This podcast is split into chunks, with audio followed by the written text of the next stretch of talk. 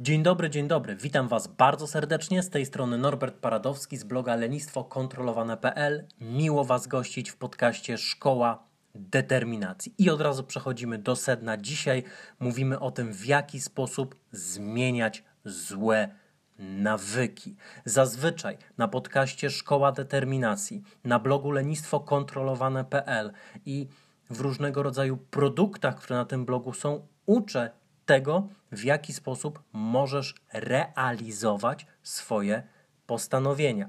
Jednocześnie, częstokroć bywa tak, że naszym postanowieniem jest zmiana jakiegoś przyzwyczajenia, nawyku, czegoś, co robimy już niemalże na automatycznym pilocie, i jednocześnie wiesz, że w jakiś sposób ci to szkodzi. Wiesz, że nie jest to dla ciebie dobre i wiesz, że chcesz przestać to robić, a jednocześnie z drugiej strony tak jakby działa na ciebie jakiegoś rodzaju siła, która ciągnie cię w kierunku tego zachowania. I nieważne, czy jest to podjadanie chipsów, tudzież czekolady albo innych przekąsek przed telewizorem wieczorem i nie chcesz tego tak często robić, chcesz to lepiej kontrolować, czy też jest to nałogowe spoglądanie na telefon, nałogowe wręcz oglądanie seriali, rozpraszanie się w pracy, czy robienie czegokolwiek innego. To równie dobrze może być nawyk myślowy w postaci na zbytniego martwienia się, niezależnie od tego, co to jest, to dzisiaj poznasz sposób na to, w jaki sposób, poznasz sposób na to, w jaki sposób, trudno nie będziemy wycinać, więc dzisiaj poznasz strategię, dzięki której będziesz mógł, mogła zmieniać swoje złe nawyki. Gdybyśmy zapytali się jednego z moich w cudzysłowie mentorów, bo nie znam go osobiście, Joko Willinka, czyli byłego operatora, dowódcę jednostek specjalnych Navy SEALs, w jaki sposób możemy zmienić zły nawyk, to on bez wątpienia rzuciłby jakiegoś rodzaju poradę w stylu po prostu przestań to robić. I chociaż bardzo cenię tego gościa, chociaż niesamowicie dużo nauczyłem się od niego na temat samodyscypliny, na temat zmiany nawyków, szczególnie na temat determinacji, czyli umiejętności takiego wewnętrznego, mentalnego mięśnia, który daje nam siłę do działania, niezależnie od tego, czy nam się chce, czy nam się nie chce, to jednak w kontekście zmiany nawyków absolutnie nie zgodziłbym się z taką poradą. I zwróć uwagę na to, że częstokroć jest to nasze pierwsze podejście. Mamy coś do zmiany i stwierdzamy, dobra, to ja po prostu przestanę to robić. Weźmy przykład tych chipsów przed telewizorem podczas oglądania jakiegoś rodzaju serialów. I załóżmy sobie, że mamy osobę, która robi to nazbyt często. Zazwyczaj, jeżeli taka osoba uświadamia sobie, że ma problem, że jej waga przez to się zwiększa, że nie czuje się dość dobrze na drugi dzień, kiedy wieczorem zje zbyt dużą ilość kalorii, zje zbyt dużą ilość węglowodanów i zbyt dużą ilość tłuszczu, zazwyczaj taka osoba podejmuje właśnie strategię pod tytułem: OK, to ja przestaję to robić. Jednak Problem polega na tym, że po pierwsze, mamy do czynienia z nawykiem. Nawyk to jest czynność, którą nasz mózg już, zautomatyzował i mózg jedzie na totalnie automatycznym pilocie i częstokroć takiej osobie trudno będzie przestać to robić, chociażby z tego względu, że jej mózg doskonale nauczył się tego konkretnego zachowania i odpala je niemalże bezwiednie. Zazwyczaj tacy ludzie orientują się, że właśnie to zrobili w momencie, w którym już to zrobili. Nie zdają sobie nawet sprawy, zanim to się zacznie, z tego, że ich mózg już rozpoczął określony, bardzo szczegółowy proces odpalania danego zachowania. Ciężko jest takie zachowanie wykorzenić, bo to jest automatyczny pilot. Zwróć uwagę na to, jak jeździsz samochodem. I na przykład mógłbyś sobie zrobić eksperyment, lepiej go nie robić fizycznie, ale mentalnie. Wyobraź sobie, że stoisz na skrzyżowaniu. Zmienia się światło, za tobą stoją samochody, a ty nie ruszasz z miejsca. Jest ciężko. Całe twoje ciało i cały twój umysł chce ruszyć, chce jechać do przodu. Dlaczego? Dlatego, że poprzez setki, tysiące powtórzeń wypracowałeś określony nawyk Twoje ciało wręcz dostawałoby pitolca, ponieważ ciało chce wykonać określony zestaw ruchu, który polega na tym, że samochód rusza do, który polega na tym, że sprawia, iż samochód rusza do przodu. Twoje ciało chce jechać do przodu, a ty na przykład mówisz: Nie, nie, nie, nie jedziemy do przodu. Nie, to tak nie działa. Bardzo trudno byłoby zrobić ci coś takiego, a to z tego względu, że ciało jest uwarunkowane. Ciało działa trochę jak taki koń, który tak doskonale zna drogę do domu, że nawet nie potrzebuje woźnicy. On wie, którędy wraca się do domu. W chwili, w której chcemy zmienić nawyk, to to jest pierwsza bardzo trudna do pokonania bariera. I polega ona na tym, że mamy wbity w nas samych określony, bardzo mocno zakorzeniony automatyzm. Drugi błąd polega na tym, że zazwyczaj mózg robi nawyki po to, żeby, uwaga, mieć określoną korzyść. Nawykowe działania i nie będziemy tutaj omawiali dokładnie, dlaczego nam nawyki są potrzebne, ponieważ potrzebowałbym dużo dłuższego odcinka podcastu na samo omówienie tego tematu. Aczkolwiek ewolucyjnie nawyki były nam potrzebne do tego, żeby automatyzować pewne czynności, które prowadziły do określonych korzyści i długofalowo dawały większe szanse na to, żebyśmy byli w stanie przetrwać jako gatunek. Dlatego punkt drugi tak trudno jest zmieniać nawyki, ponieważ każdy nawyk wiąże się z określonego rodzaju korzyścią. Każdy nawyk, który mamy, nawet najbardziej destrukcyjny dla nas samych, jeśli chodzi o naszą świadomą ocenę, jest to nawyk, który według, powiedzmy w dużym cudzysłowie, cudzysłowie, przepraszam, podświadomej oceny naszego mózgu jest nawykiem, który nam służy. Niezależnie od tego, jak bardzo mocno stwierdzimy, jak bardzo mocno wiemy, że dany nawyk jest dla nas destrukcyjny, nasz mózg na swoim takim prostym, atawistycznym poziomie stwierdza, że dany nawyk jest dla nas korzystny i w związku z tym chce go kontynuować. I to jest błąd numer dwa. Błąd numer dwa polega na tym, że nasz mózg ma zautomatyzowane działanie dążące do określonej korzyści, a my chcemy się tej korzyści pozbawić i nie dajemy sobie niczego w zamian. I to oznacza, że z jednej strony nasz mózg ma opcję pod tytułem nie robię czegoś, co sprawia mi przyjemność i przynosi korzyść, a z drugiej strony ma opcję pod tytułem robię coś, co sprawia mi przyjemność i przynosi korzyść. Więc jak myślisz, jak szybko mózg będzie chciał wrócić do poprzedniego zachowania, które według mózgu daje korzyść i sprawia przyjemność. A naturalnie dążymy do tego, żeby mieć jak najwięcej przyjemności i jak najbardziej unikać cierpienia. Dlatego zmiana nawyków może być bardzo trudna. Chcemy zmienić automatyzm i chcemy pozbawić się korzyści. A co w zamian? No nic. To tak nie zadziała.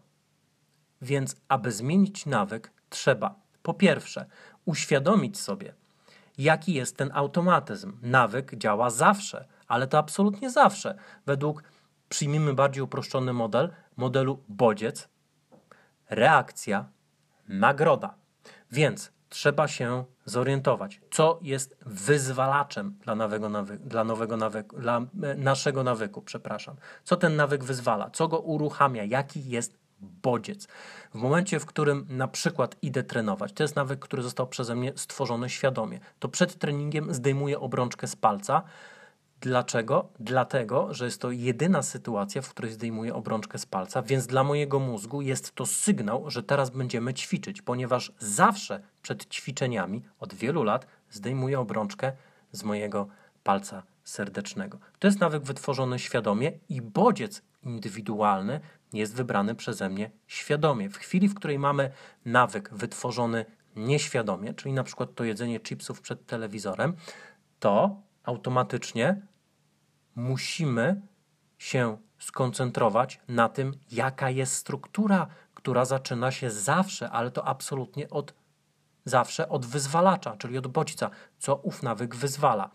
Tak jak ja zdejmuję obrączkę przed treningiem, tak będzie też coś, co wyzwala nawyk pod tytułem sięgam po paczkę chipsów i włączam sobie serial. To może być myśl pod tytułem o mam wolne, no to zjem sobie chipsy i obejrzę serial, zrelaksuję się.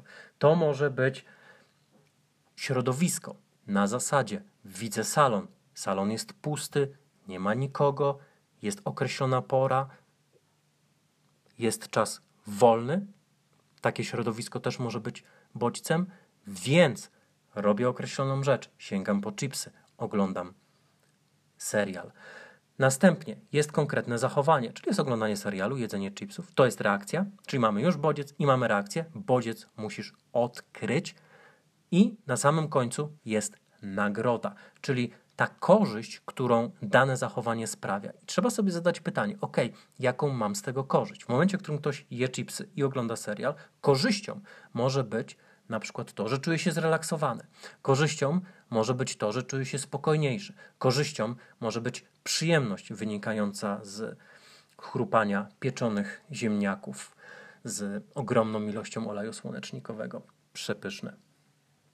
Jakie są korzyści? To jest bardzo ważne, ponieważ ta korzyść stanowi dla naszego chipsowego nałogowca nagrodę za realizowanie określonego nawyku. Wyobraź sobie taką sytuację. Nagle wszyscy producenci chipsów zmówili się i zrobili chipsy w obrzydliwie gorzkim, odrzucającym smaku. Jak długo utrzymałby się nawyk naszego chipsowego nałogowca? Jeden wieczór? Dwa? No nie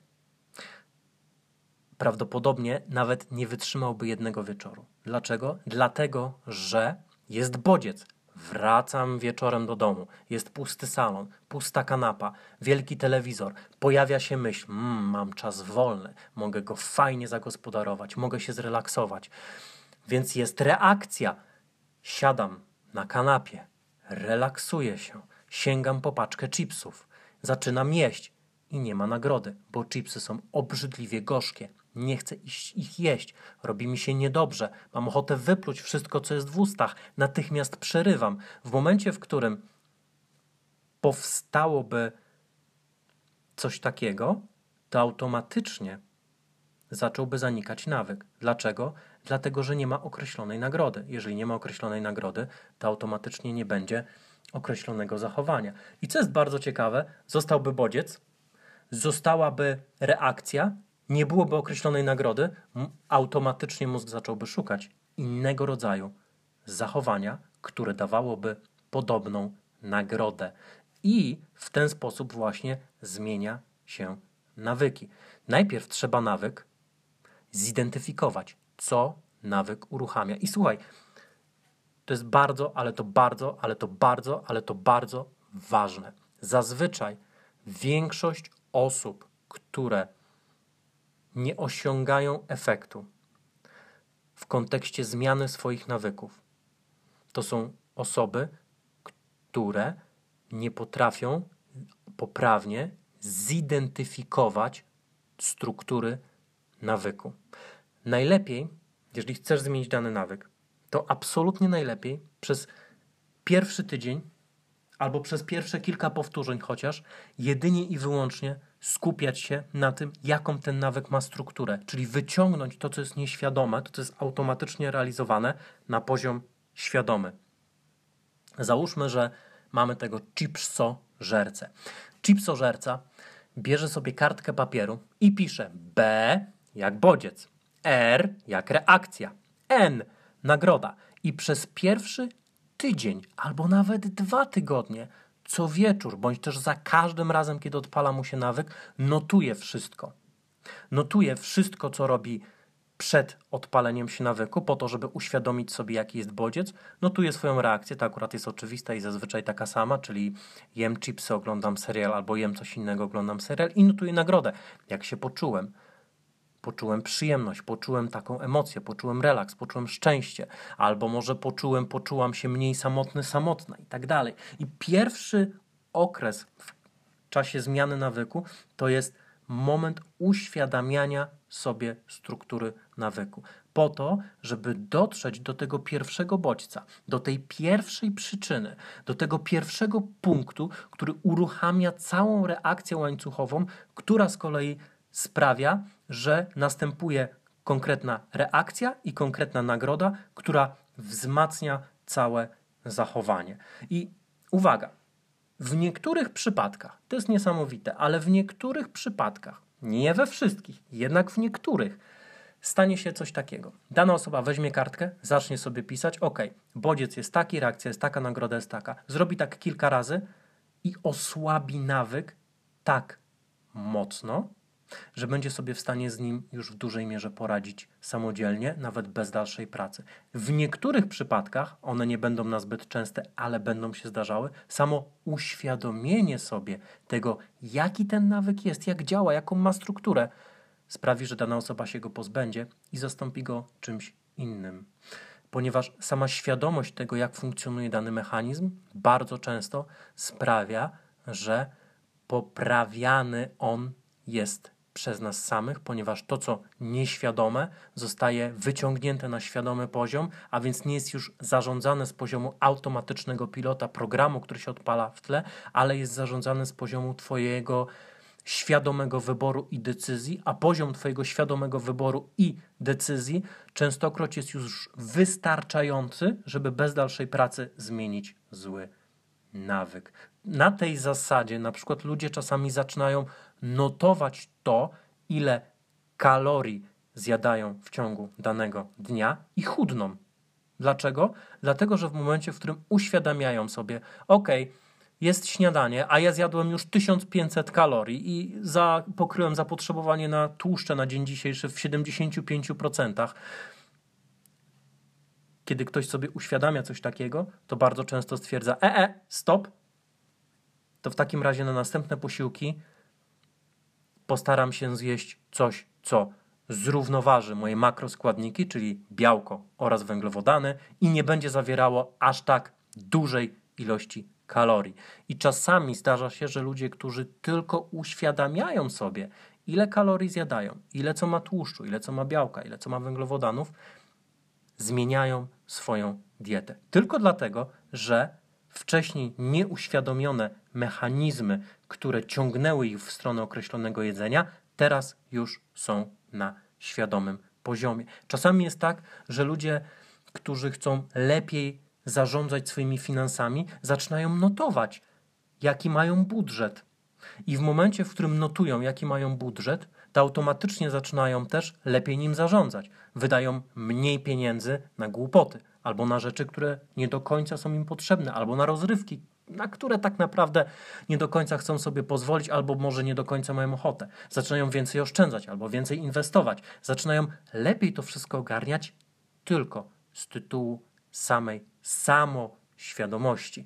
Dlatego poznawanie siebie w kontekście zmiany nawyków jest absolutnie kluczowym i fundamentalnym czynnikiem, punktem wyjścia do dalszej zmiany nawyków, ale częstokroć też bywa całkowicie, ale to całkowicie wystarczające. A to z tego względu, że uświadomienie sobie mechanizmu sprawia, że jesteśmy w stanie lepiej nim zarządzać i lepiej go kontrolować. No dobrze, ale załóżmy sobie sytuację nieco mniej optymistyczną.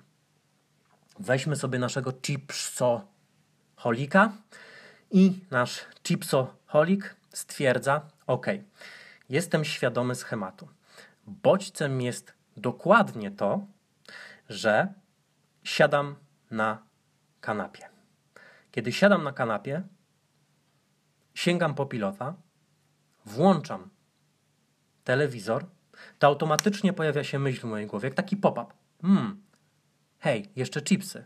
Mówię sobie głosem wewnętrznym, jeszcze zjem chipsy do tego. To będzie fajniej. I robię obraz wielkiej, lśniącej, zachęcająco szeleszczącej paczki chipsów. Zwróć uwagę na to, że ten obraz jest z dźwiękiem i nie powstydziłby się go komercjonalny komercyjny, przepraszam, reklamodawca. I teraz taka osoba uświadamia sobie, jaki jest bodziec, wie już, jaka jest reakcja. Reakcją jest pójście do kuchni, gdzie jest spiżarka, czyli szafka z ogromną ilością niezdrowych, superkalorycznych przekąsek. Nagroda to relaks i przyjemność. I teraz mamy schemat. Schemat został uświadomiony Nawyk został już przez to trochę osłabiony, ale jeszcze dużo pracy przed nami. Co w takiej sytuacji zrobić? W takiej sytuacji można robić wiele różnych rzeczy. Jest wiele opcji na to, jak taki nawyk zmieniać. Można przearanżowywać środowisko, można korzystać z różnych praw dotyczących zmiany i, zmiany i budowania nawyków. I teraz będzie bezczelna reklama. Jeżeli masz ochotę wiedzieć więcej na temat tego, jak można nawyki zmieniać, to na stronie lenistwokontrolowane.pl jest kurs na ten temat. Nawyki w 24 godziny. Dowiesz się tam wszystkiego, czego ja do tej pory dowiedziałem się na temat zmiany nawyków i dostaniesz to w przystępnej pigułce, tak żeby jak najszybciej móc to zastosować w swoim życiu. Przy czym kurs jest tak skonstruowany, żebyś nie dostał wiedzę, a dostał system od A do B prowadzący, przy czym A jest no, jak zmienić dany nawyk, a B jest potrafię zmienić dany nawyk albo potrafię zbudować dany nawyk. Więc polecam Ci kurs. Natomiast omówię teraz jeden z głównych sposobów, który się stosuje wtedy, kiedy sama samoświadomość to nieco za mało. Sposób jest następujący. Dana osoba powinna w tej sytuacji zostawić bodziec taki, jaki jest. Siadam na kanapie, pojawia mi się obraz chipsów i zostawić nagrodę taką, jaka jest, czyli przyjemność oraz relaks i zmienić zachowanie. I to jest szalenie istotne. W książce Siła nawyku, którą swoją drogą polecam, polecam Siłę nawyku i atomowe nawyki, świetne pozycje. W książce Siła nawyku jest dosyć dobrze opisane to, że nasz mózg nie usuwa nawyków do końca, ale może je nadpisać nowymi nawykami. Dlatego tak trudno jest wyłączyć sobie nawyk, a ludzie zazwyczaj próbują to robić. Palę, ok, doskonale przestaję. Jem, przestaję jeść. Za dużo spoglądam na telefon, przestaję spoglądać na telefon. Za dużo jem chipsów przed telewizorem, przestaję jeść chipsy przed telewizorem, a to zazwyczaj w ten sposób nie zadziała.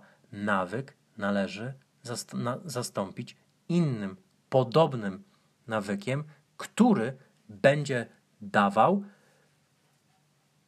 porównywalną, a najlepiej jeszcze lepszą nagrodę.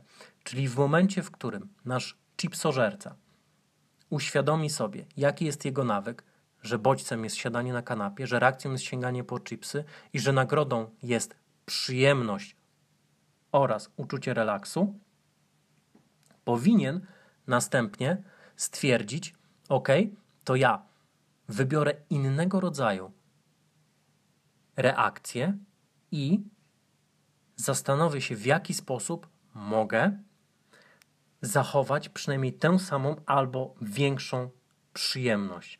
I w momencie, w którym dana osoba zachowując nagrodę, zachowując bodziec, zmieni reakcję, to bardzo łatwo nadpisze stary nawyk nowym nawykiem i w ten sposób uniknie określonych negatywnych konsekwencji. Całą sztuką, tudzież całym problemem tutaj jest znalezienie sobie takiej reakcji nowej i takiej nagrody nowej, które będą sprawiały podobną albo jeszcze lepiej większą przyjemność niż poprzedni nawyk. Jeżeli danej osobie uda się znaleźć coś takiego, to nawyk zostanie relatywnie łatwo i relatywnie szybko zmieniony. Więc podsumowując dzisiejszy odcinek, cała rzecz polega na tym, aby po pierwsze zidentyfikować nawyk, a po drugie zmienić jego strukturę. Zostawić bodziec, który nawyk uruchamia. Zostawić nagrodę w takim sensie, żeby sprawiała ona wystarczająco dużą przyjemność albo jeszcze większą i zmienić reakcję. W momencie, w którym to zostanie wdrożone, automatycznie mózg będzie, zgodnie z zasadą dążenia do przyjemności i unikania cierpienia, chciał kontynuować dany nawyk. Największym problemem w zmianie nawyku jest to, że próbujemy go po prostu wyłączyć, że próbujemy go po prostu wykorzenić, a to tak nie działa. Ciężko będzie stwierdzić, że ok, to ja teraz oglądam tylko telewizję i nie jem chipsów, ponieważ zabraknie nagrody w postaci przyjemności i relaksu, do której mózg dąży. Więc należy albo znaleźć zachowanie, które będzie podobne i będzie sprawiało określoną przyjemność i dawało określony relaks, albo znaleźć nagrodę, samą tylko nagrodę, która da podobną przyjemność, podobny relaks, ale nie będzie jedzeniem chipsów. I z tą strukturą zostawiam Was. Jeżeli chcecie więcej, jeżeli chcecie przedłużenia tego tematu, to zapraszam na bloga Lenistwo Kontrolowane do artykułów, a także kursów.